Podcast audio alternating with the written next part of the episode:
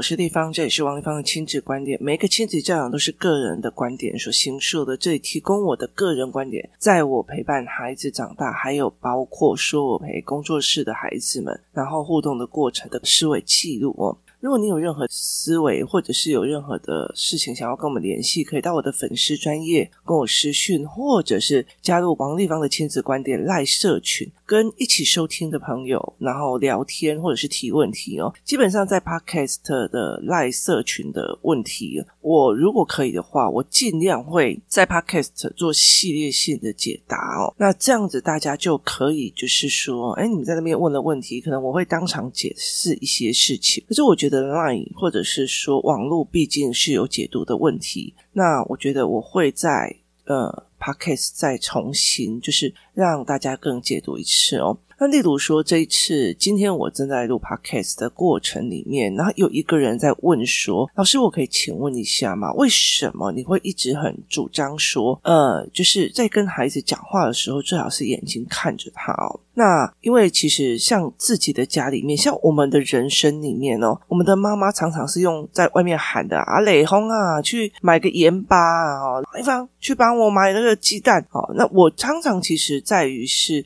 呃，在我们那个年代哦，那妈妈在煮饭的时候，通常都是什么时候？通常都是我们在看卡通的时候。那以前不像现在有卡通台。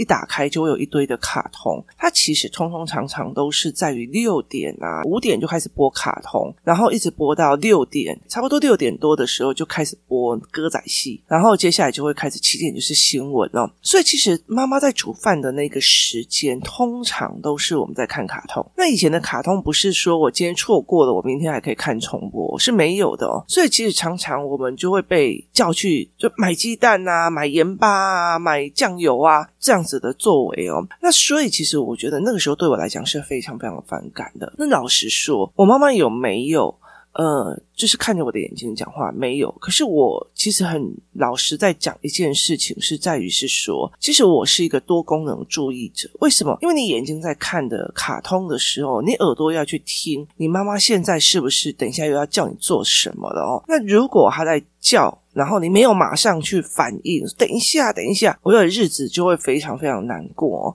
那以前我都会觉得我妈妈非常爱生气，然后后来我才会理解哦，你知道吗？就是这个时候就一定要下盐巴了，可是家里就没盐巴，所以就是等于是说你必须要非常快的赶快跑到隔壁去买个盐巴回来哦。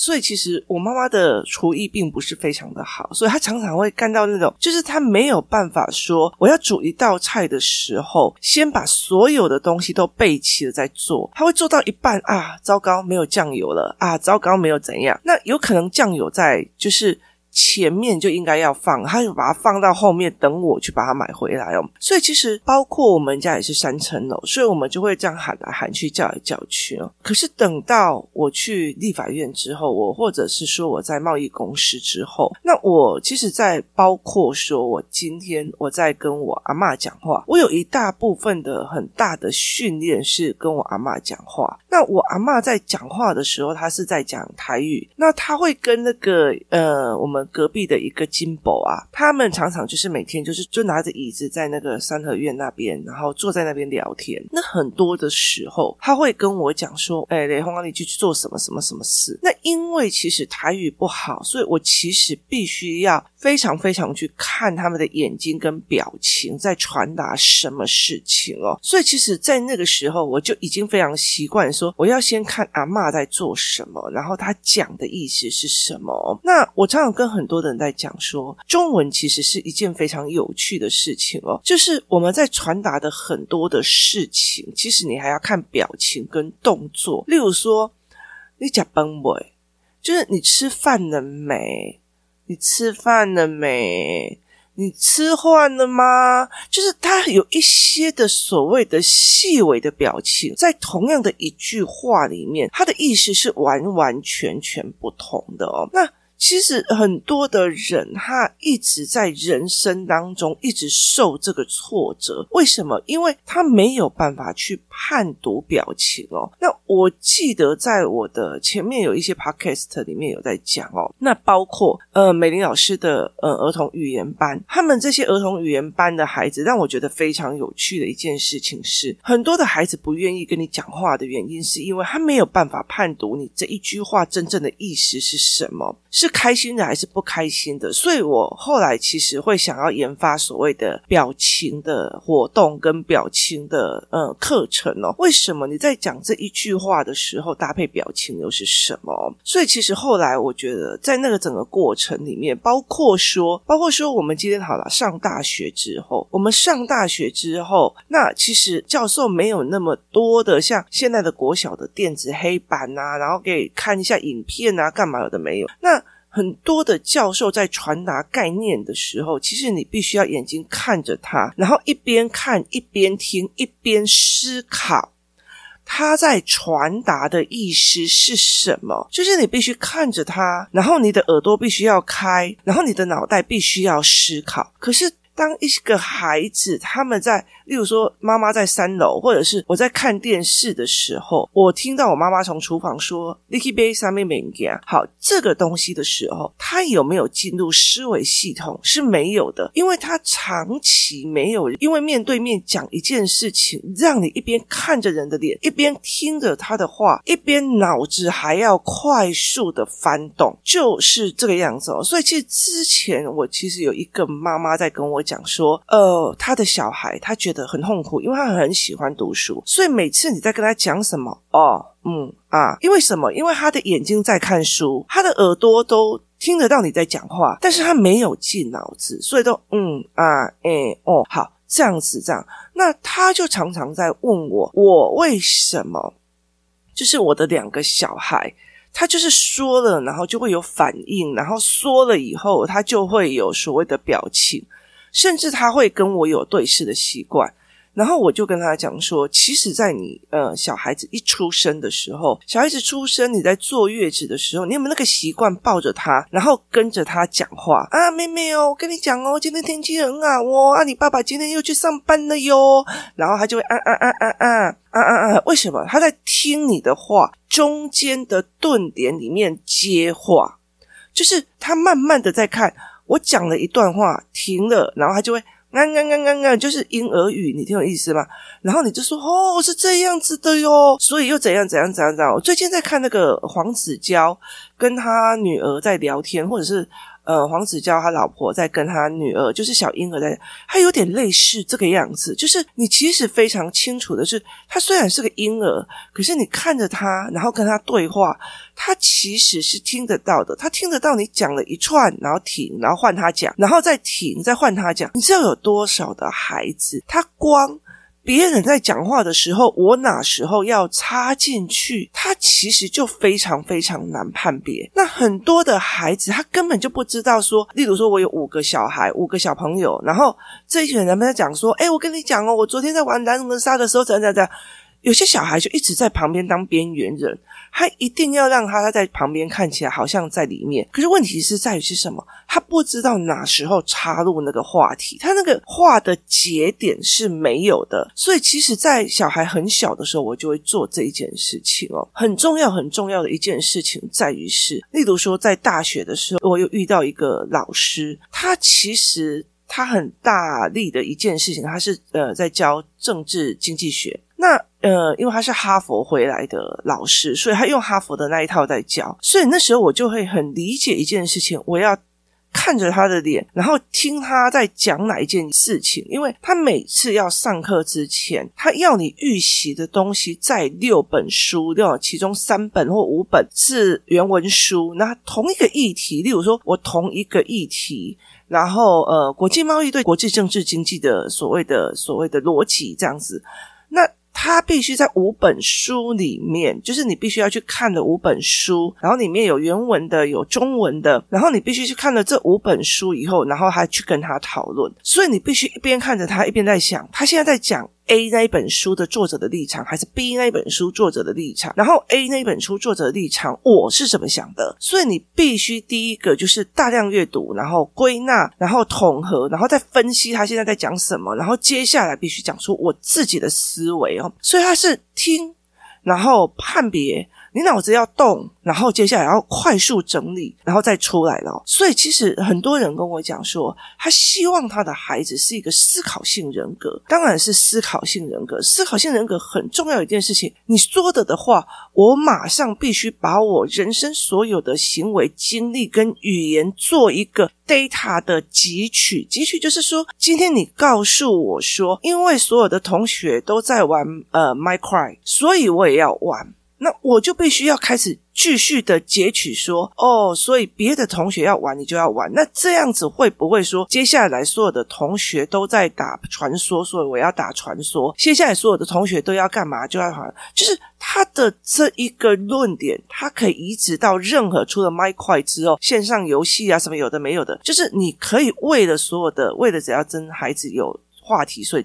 这样子说，所以你的信念跟论述是对的嘛？所以在这整个概念里面，他必须去哦，我必须马上去翻转他的论述是什么，然后他的盲点在什么，然后他有没有想到背景因素？就是别人是什么背景，别人有什么呃后面的资源，那我有没有？那别人可不可以承担后果？那我可不可以承担后果？所以其实。这些事情叫做我生命中的 data。我常常跟很多的家长在谈哦，例如说有些小孩他花钱花得很大方，他有些小孩很吝啬，可是我就会跟他们讲说，我不会跟他讲说你要花钱花大方一点，或者是我不会跟他讲你要花钱节制一点，而是我在所有的所谓的消费行为里面告诉你什么价格、什么价值、什么有的没有，让你在。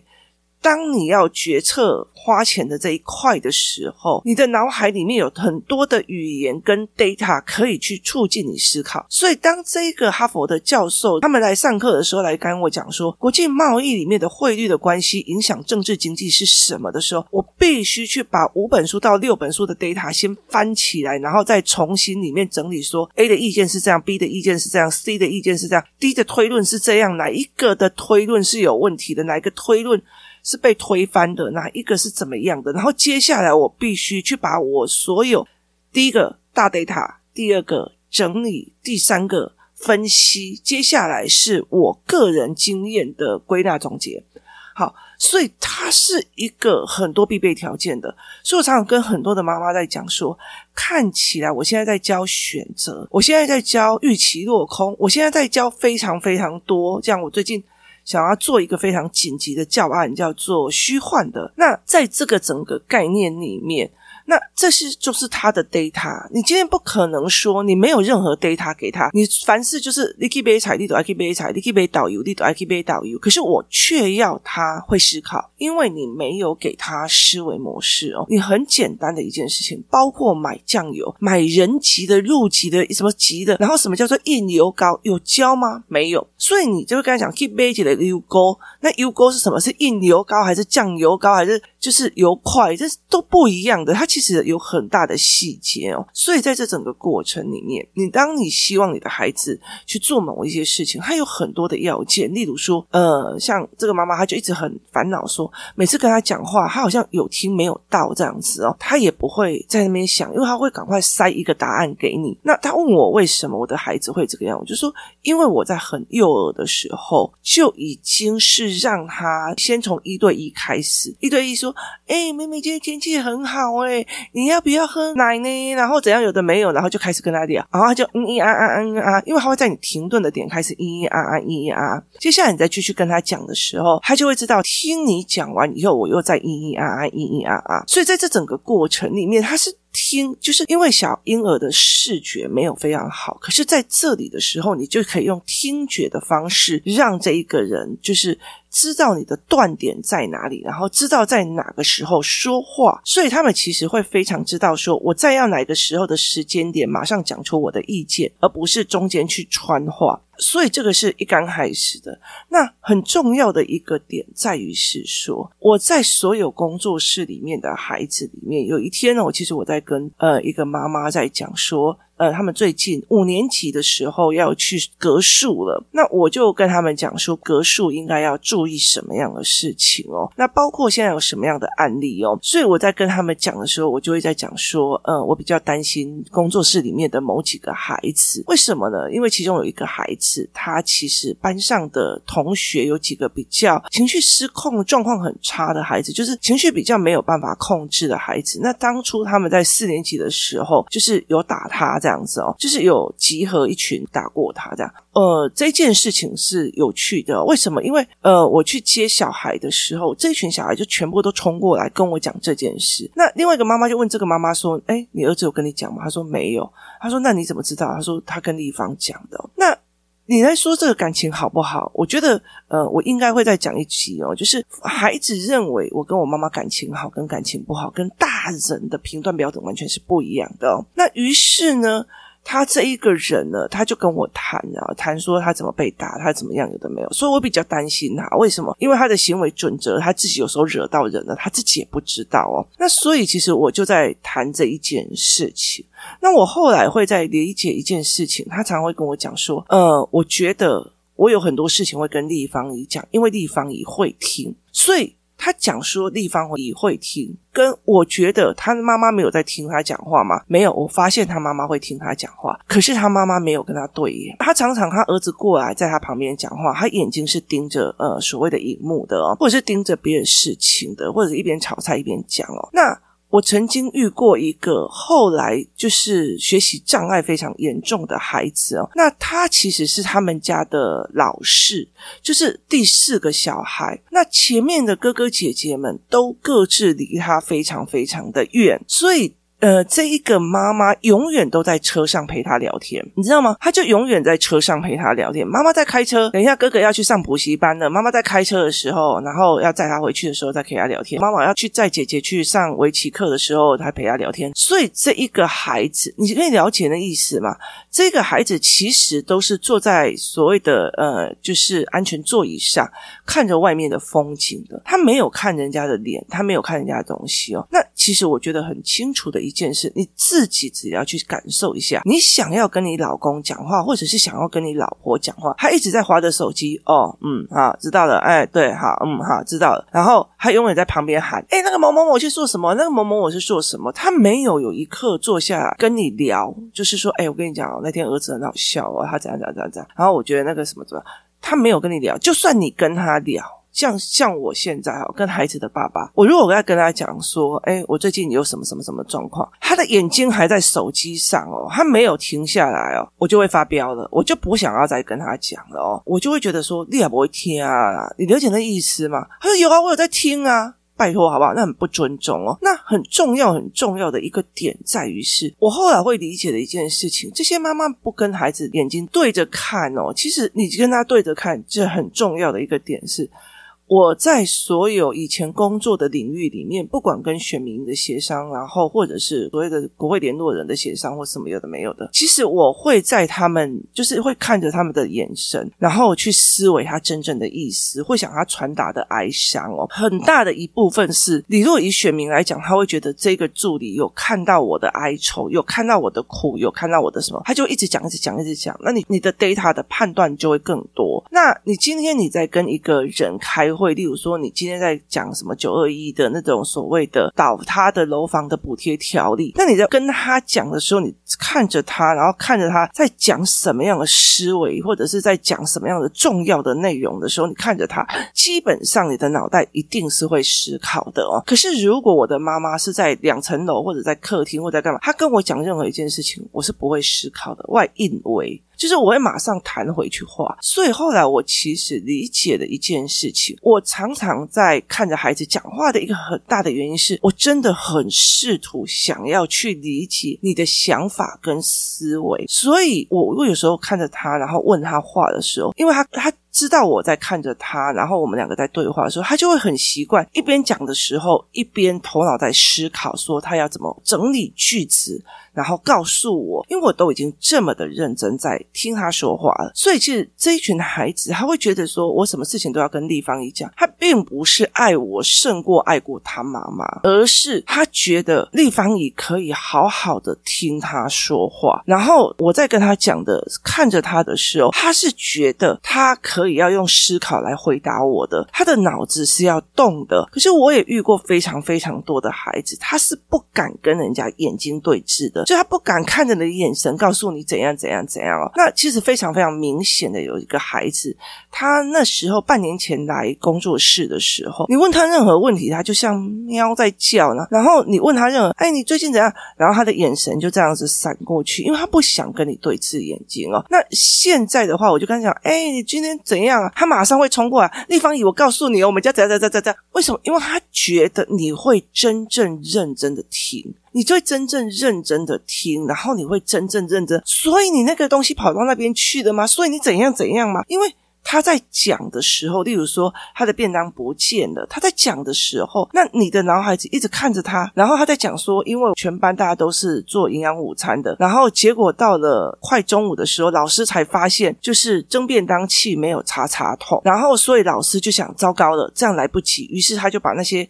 便当全部都拿到，就是例如说学务处的电锅里面去蒸，然后我就不知道再跑到哪里了，所以我就这样讲。所以你的脑海里面必须有形成一个画面，这也就是我们刚才在讲的文字图像化跟语言图像化一个很重要的原因，就是他在讲的时候，然后你就说。哦，你的脑海里必须他的便当有人从他的教室里面的蒸便当箱，然后拿到学务处。结果拿到学务处之后，又有人就觉得蒸好了以后，他就顺便一起全部都带走。那带去哪里？所以你的脑海里面必须要呈现。所以那个便当就被谁谁谁带去哪个地方了吗？那你就是在确认你脑海里面的影像是不是他说的那个影像。所以对他来讲，你很清楚，你的脑袋在动，他也会非常非常清楚。其实我觉得大家将心比心在看，你只要把孩子这件事情跟孩子讲话这件事情比作你的配偶在跟你讲话的模式，其实你会非常非常简单一件事情是：我们有没有跟配偶就事论事的在讨论一个孩子的状况？那有的话，他是什么样的情境？是不是要真的哎看着，然后我跟你讲哦，怎样怎样怎样？我跟你讲怎么样怎么样？是这样子的，还是说啊，你的鞋那，你的你的是没用功，你是没看清，你的是笨蛋，你的就是这样子的方式哦。所以其实呃，真的很清楚的一件事，真的有在职场上跟做任何的协商过的时候，你很清楚的一件事情是，你如果真的要跟这一个人是动脑筋在讲事情的，例如说呃。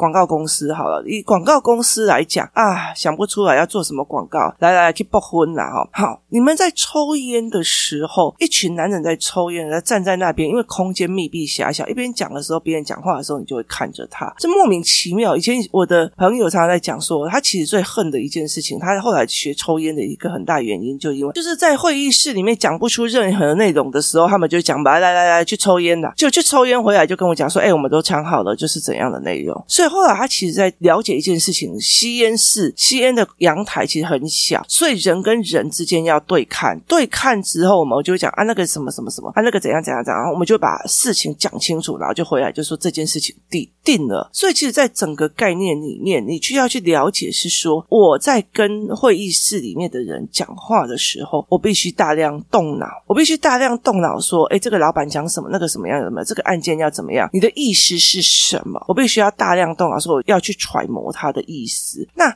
如果今天只是别人用话用怎么样的，是没有办法的。所以，其实，在很多的职场上，你再去跟很多的呃，例如说，好了，我今天是老板，我在跟很多的人在讲话的时候，我会忽然发现，这一个人不敢看着你的眼睛在说话，他会觉得你王立芳是老板，你王立芳很凶，你王立芳脸很臭啊。跟你讲。我不讲话，脸就是很凶哈。那所以对我来讲，我就是这样。那其实我就是就事论事在谈事情。如果你是就事论事在谈事，你脑中会在转，你脑中会在转，说，诶，丽芳说这个呃，这个土要放在这边，那个土要放在这边，因为小孩子的认知是怎样怎样，所以你就会去想我说话的内容。那当这个人不来看你，然后他在打我，他骂我，他好凶啊，怎样的，就是。他永远都没有办法去思维你话里面的意思，当然他也没有办法去 catch 到你所有的话语的思维，然后去做出反应。所以后来那个第四个小孩，他一直都在车子上，没有人正式的看着他的脸在讲话。我那时候在帮这个孩子的时候，我看到他的眼神，他就是会闪，然后他就是会怕。他看到人的脸，他就是会怕，而且他其实没有看人的脸的习惯，或者是他根本就没有办法去看。老师在讲这个课程的时候，手指着那个位置，因为他习惯声音是在开放空间的，而不是去寻找声音来源跟寻找声音来源跟脸的搭配。所以后来，其实我觉得他整个学习的问题，并不是在话听不进去，而是他所有的话，所有别人在跟他讲的话，自然形成生活里面的白噪音。这件事情是非常有趣的一件事情。例如说，像我跟我妈妈相处，我就会觉得非常非常的背诵。为什么？因为她每次讲的每一句话，我都会思考她的逻辑谬误，然后再把它顶回去啊。可是对我妹妹来讲，她就觉得你把它当白噪音，不要听哦。但也很好玩的一件事情，因为我妹就不会被。影响嘛，可是在于这一件把它当白噪音久了之后，有时候我就跟他讲，我妹没逻辑，你不要去跟他讲逻辑这件事情，他就会很焦躁的一直在，反正你就是怎样啦，谁叫你不怎样啊，他就不会有逻辑哦。所以很大的一个原因是在于是。你再去看一个人，然后看他怎么思考，你把他当成你的会议的人，他就会知道说，我这时候在跟你讲话的时候要动脑，而不是下意识啊就那个啦，啊就怎样啦，啰嗦啦，麻烦啦。是这样子的一个心理态度哦，所以说真的说，我们的父母是不是这样子在对我们的？对，没错，我的爸爸妈妈也这样对我的。可是问题在于是，我在大学的那一段时间，手机才刚开始没有多久，所以其实我有多少时间可以练这些事情？当孩子。他的环境里面一出生都有手机的时候，那你要了解一件事情，他怎么去练真实的人，他所传达的意思，然后他的表情的意思，他怎么去追焦人的思维跟人的思维模式，并且在这所谓的单一的价值里面，我赶快去收集很大的 data 做整理，然后分析讲出来，这才是一个非常重要的一件事情。我常常会在讲说，你如果要煮一道菜，你有一件事情是。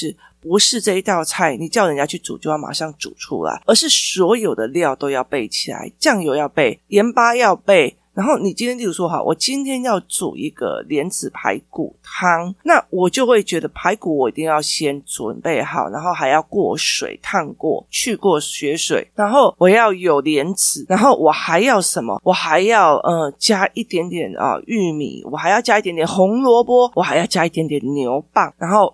下去啊！我还要锅子，所以很多人就会觉得说，我现在要个排骨汤，你就觉得你的小孩马上要用个排骨汤，你并不觉得说这个小孩必须具备怎么煮饭、怎么弄汤，他手上的材料有没有？所以你希望有个会思考的孩子，那你后面那些备料有没有？当他有那些备料的时候，他会不会看着人家讲话？他会不会一边看着人家讲话，一边思考我该怎么回应？他在的意思是什么？他的逻辑是什么？然后他回来的这件事情，对这件事情，我为什么没有思考到别人什么条件，我什么条件？于是我就必须要快速的脑袋翻转，去思考我的东西是不是这个样子哦。所以这才是一个非常重要。你希望小孩会思考，这其实看着别人的眼睛。或者是他知道在哪一个顿点，然后哪一个位置，其实他就是一样一样的菜，你就要先帮他备料，后面才有办法形成他自己思维的思维模型，这才是一个非常重要的点。这是第一点。为什么我常会跟很多人讲，看着孩子的眼睛讲话，并不代表说王一芳对这些小孩来讲，我的重要性比他妈妈还大，而是。他们会觉得我在跟他们对谈的过程里面，是真的在思考，是真的在替他想，是真的在替他想。对，诶，你这讲的有道理，到底是哪里有一个状况？可是我问你哦，那如果接下来他们要吸毒，也是要这样子的比照这样子的逻辑吗？还是在哲学里面或者在思维判断里面，这叫做呃思考的滑坡？那所以我在想说，他还有哪些滑坡？诶然后他就会陪着你一起想，他也很清楚你在替他想，你在替他的逻辑在想。那这才是一个非常重要的重点，而不是你是不是看着他的眼睛是这样的重点。为什么要看着他眼睛？后面有非常非常多的逻辑，所以我们要一个一个再来谈这件事情哦。今天谢谢大家收听，我们明天见。